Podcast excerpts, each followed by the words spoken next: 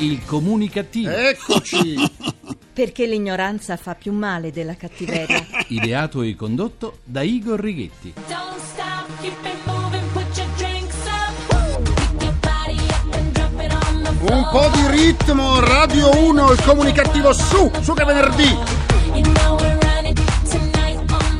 Energia allo stato puro! Buona comunicazione dal vostro comunicativo di fiducia, Igor Righetti, e bentornati alla nostra seduta radiofonica di gruppo di sana comunicativeria numero 1683 con l'8 e con il 3. Apriamo la seduta di oggi con una notizia dell'ultimo minuto. Carla Bruni ha chiesto la separazione da Sarkozy. E così, fa rima con Sarkozy, proprio quando Kate Middleton ha deciso di sposarsi con Big Willy, come lo chiama lei, Carla ha deciso di lasciare il piccolo Napoleone.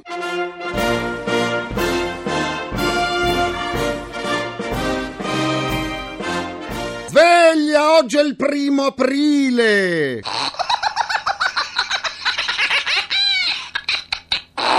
Non avrete creduto a questa bufala, vero? Questa è un'altra Sì, questa è un'altra. Stavo riflettendo sull'importanza delle luci soffuse. Con le luci soffuse sembriamo tutti più belli. Sono sinonimo di intimità e complicità. Non a caso nell'intimità la luce soffusa è la più amata, in quanto azzera i difetti, il modo più efficace di un intervento di chirurgia plastica. Compatta l'epidermide, toglie ogni imperfezione, azzera la peluria, rende invisibili la cellulite e le smagliature. Le luci al neon invece ci fanno sembrare malati, pallidi. Negli ascensori ci fanno vergognare di guardarci allo specchio. Fanno emergere il nostro lato mostruoso. Sentite com'è mostruoso questo lato, tanto che vorremmo metterci a urlare. È su, ho detto vorremmo metterci a urlare. Eh. Quando negli ascensori illuminati da luci al neon per sbaglio incrociamo uno specchio, ci viene voglia di tornare a casa e rinchiuderci a piangere nel nostro appartamento. Anche in bagno l'illuminazione è importante. Cominciare la giornata vedendo riflessa nello specchio l'immagine di un volto cadaverico non è il massimo della vita. È mortificante soprattutto per una donna. Ci sono lampadine che rendono bianchi, ma bianchi come un lenzuolo rimasto nella candeggina per un mese. Le donne si truccano per togliere dal volto il pallore, strati e strati di fondotinta e di cipria scura che a causa delle luci, non riescono a colorare il viso. Il problema è quando queste signore escono di casa. Alla luce naturale il colore emesso si vede e come? E sembrano dei clown. Cambiamo argomento. Viviamo in una società dell'immagine, c'è la smania di apparire e così, anche per milioni di italiani, il social network Facebook soddisfa questo bisogno di apparire attraverso la pubblicazione di foto che vengono esibite come trofei. Le immagini delle proprie conquiste sentimentali, dell'auto nuova, del viaggio da sogno appena concluso, dell'auto di lusso appena acquistata. Si vuole rendere partecipi tutti i propri cosiddetti amici perché alla megalomania non c'è limite. Tant'è vero che i social network sono stati già causa di numerosi divorzi. Ma non soltanto. Una lettrice del quotidiano Corriere di Maremma ha scoperto alcune fotografie in cui una dottoressa e tre infermiere scherzano e compiono atti goliardici nel reparto di terapia intensiva dell'ospedale Misericordia di Grosseto, reparto dove ci sono anche pazienti in coma. Nelle immagini si vede il personale che fuma nel reparto e gioca fasciandosi con garze e bende, come se fossero mummie, insomma.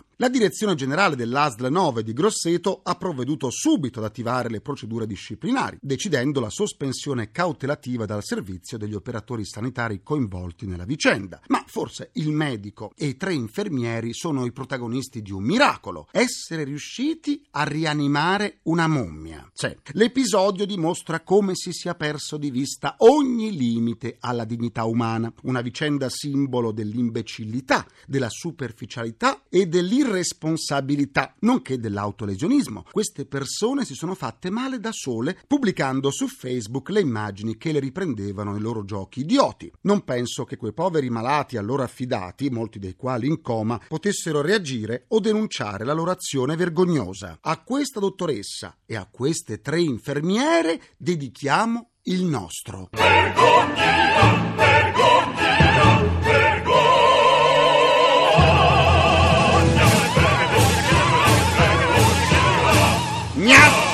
Yeah.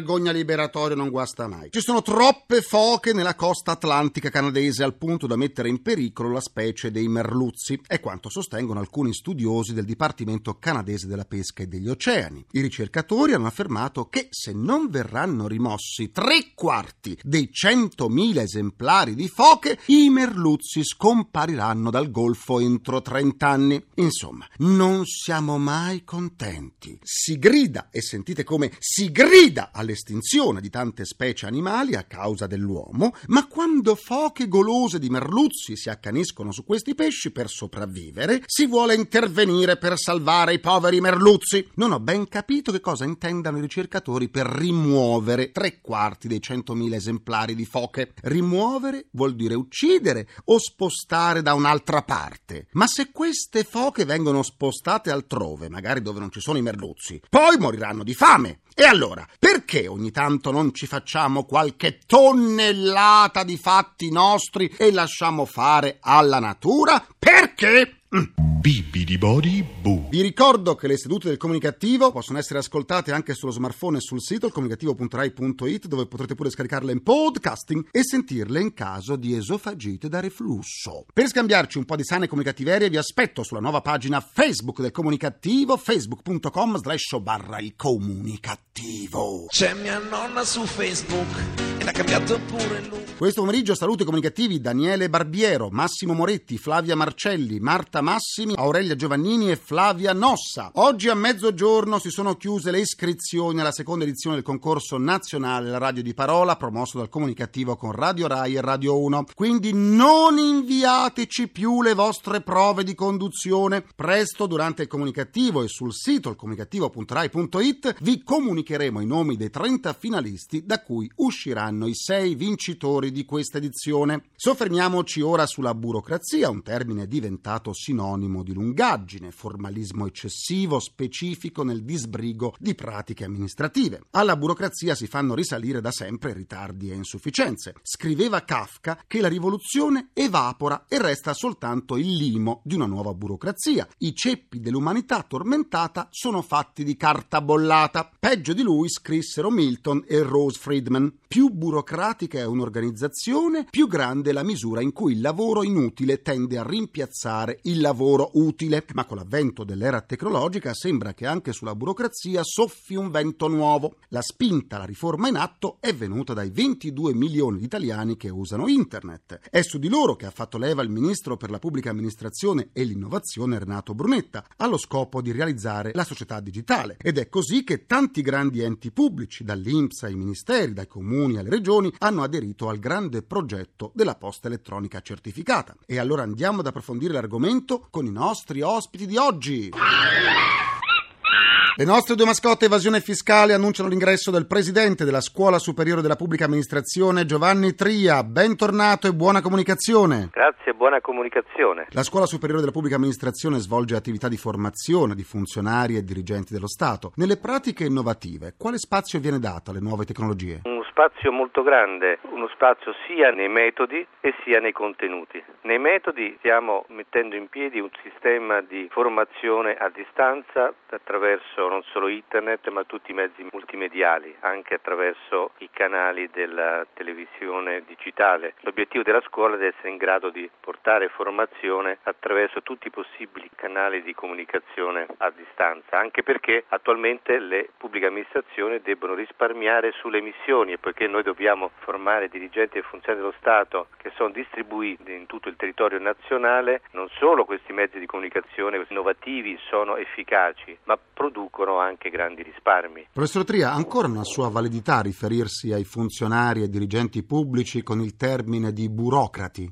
Direi di no, si potrebbe dire che esistono burocrati buoni e burocrati cattivi. I burocrati cattivi sono quelli che noi chiamiamo i burocrati. I burocrati buoni sono dei manager, sono dei dirigenti e tutta la scuola è impegnata infatti a formare i dirigenti pubblici che con un termine inglese possiamo chiamare managers, cioè persone che sono orientate e capaci di gestire al meglio le organizzazioni che guardano ai risultati e non soltanto alle procedure, come avviene o come dovrebbe dovrebbe avvenire, non sempre avviene, nel settore privato. Quanto le nuove tecnologie aiutano la comunicazione pubblica ad arrivare meglio e prima? Aiutano molto scommessa per una rivoluzione che sta portando avanti la pubblica amministrazione. E l'obiettivo è che siano le pubbliche amministrazioni in qualche modo a inseguire il cittadino per dare informazioni e non a essere inseguiti dai cittadini che cercano a volte invano informazioni. Il codice di amministrazione digitale che Sì. è stato approvato in parte riguarda le procedure interne della pubblica amministrazione, ma in gran parte riguarda il modo con cui le pubbliche amministrazioni debbono comunicare con i cittadini, per esempio attraverso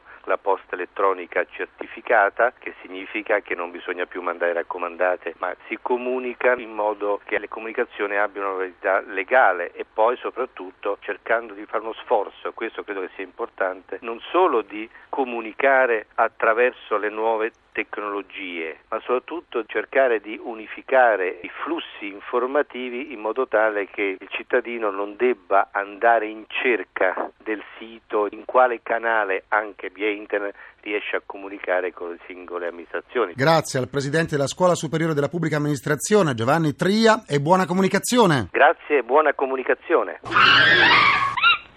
E do la mia buona comunicazione al Presidente del Formez PA, società che si occupa di servizi e assistenza alle amministrazioni sulle riforme, Carlo Flamman. Benvenuto. Grazie, buona comunicazione. Con le nuove tecnologie com'è cambiato il rapporto tra cittadini e pubblica amministrazione? Oggi l'amministrazione si avvicina molto di più ai cittadini, non c'è più bisogno per moltissime pratiche di dover andare negli uffici, di dover fare lunghe file, di sentirsi rimandare da una parte all'altra. Si può fare molto online, molto via web e a partire dai certificati medici per assenze sul lavoro alle partecipazioni a un concorso, a tantissime altre cose che oggi attraverso le nuove tecnologie possono consentirci di utilizzare la pubblica amministrazione stando a casa. Linea Amica è il servizio che fornisce informazioni e assistenza ai cittadini nel loro rapporto con la pubblica amministrazione, ha festeggiato i due anni di vita. Che cosa è previsto nella sua seconda fase? Programma, che è stata un po' una sfida che aveva lanciato il ministro Brunetta due Sì. anni fa e sembrava quasi impossibile, cioè accompagnare i cittadini in ogni problema che hanno con l'amministrazione pubblica. Invece ha avuto un successo incredibile, abbiamo potuto curare centinaia di migliaia di pratiche con grande soddisfazione. Praticamente il cittadino non viene mai abbandonato, viene assistito fino alla soluzione dei suoi problemi con l'amministrazione pubblica. Nella fase 2 e attraverso il VoIP, cioè la possibilità che i centralini intelligenti possano scambiare fra voce e computer le informazioni, praticamente più amministrazioni potranno tutte quante contestualmente partecipare alla soluzione di un problema del cittadino. Esempio è che se uno deve cambiare la residenza, chiama il comune dove dovrà andare a risiedere e quello è in grado di metterlo in contatto poi con la ASL, fargli trovare il medico giusto di famiglia, poi metterlo in contatto magari con i moduli che vanno fatti per cambiare l'abbonamento RAI, per cambiare la previdenza e così via. Ci ricorda il numero, Presidente? 803 001 è il numero verde di linea amica. Nell'attuale contesto di crisi economica, qual è il compito del Formez? Ma in questo momento noi siamo al fianco delle amministrazioni pubbliche nel cambiare il loro modo di operare, fare in modo che le amministrazioni non siano più solo fonte di regole, ma che diventano sempre più prestatrici di servizi per i cittadini. È proprio con la crisi che serve ancora di più che le amministrazioni siano un motore di sviluppo e non un freno. Eh, se ricordiamo che magari per aprire una impresa occorrevano mesi e mesi e decine e decine di autorizzazioni, ci rendiamo conto di quanto in passato l'amministrazione sia stata ostacolo dello sviluppo. Grazie a Carlo Flamman, Presidente del Formez PA e buona comunicazione. Buona comunicazione a voi.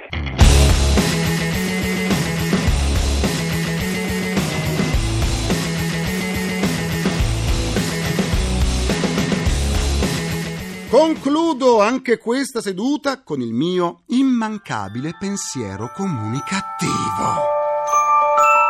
Il presidente del Consiglio, Silvio Berlusconi, è andato a Lampedusa per rassicurare gli abitanti. Il premier ha poi garantito che Lampedusa tornerà un paradiso e ha affermato di voler far costruire un casino. Forse questo sarà il sistema perché da Lampedusa esca il nero?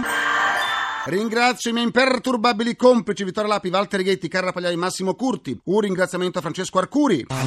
Alla console c'è il nostro Harry Potter Gianni Faccio, accompagnato dal suo sottofondo. Vi aspetto domani alle 10.15 per la nostra terapia del sabato, sempre su Rai Radio 1. Buona comunicazione, buon proseguimento dal vostro portatore sano di comunicattiveria, Igor Righetti. Grazie, a domani mattina. Il comunicativo. Perché l'ignoranza fa più male della cattiveria. Ideato e condotto da Igor Righetti.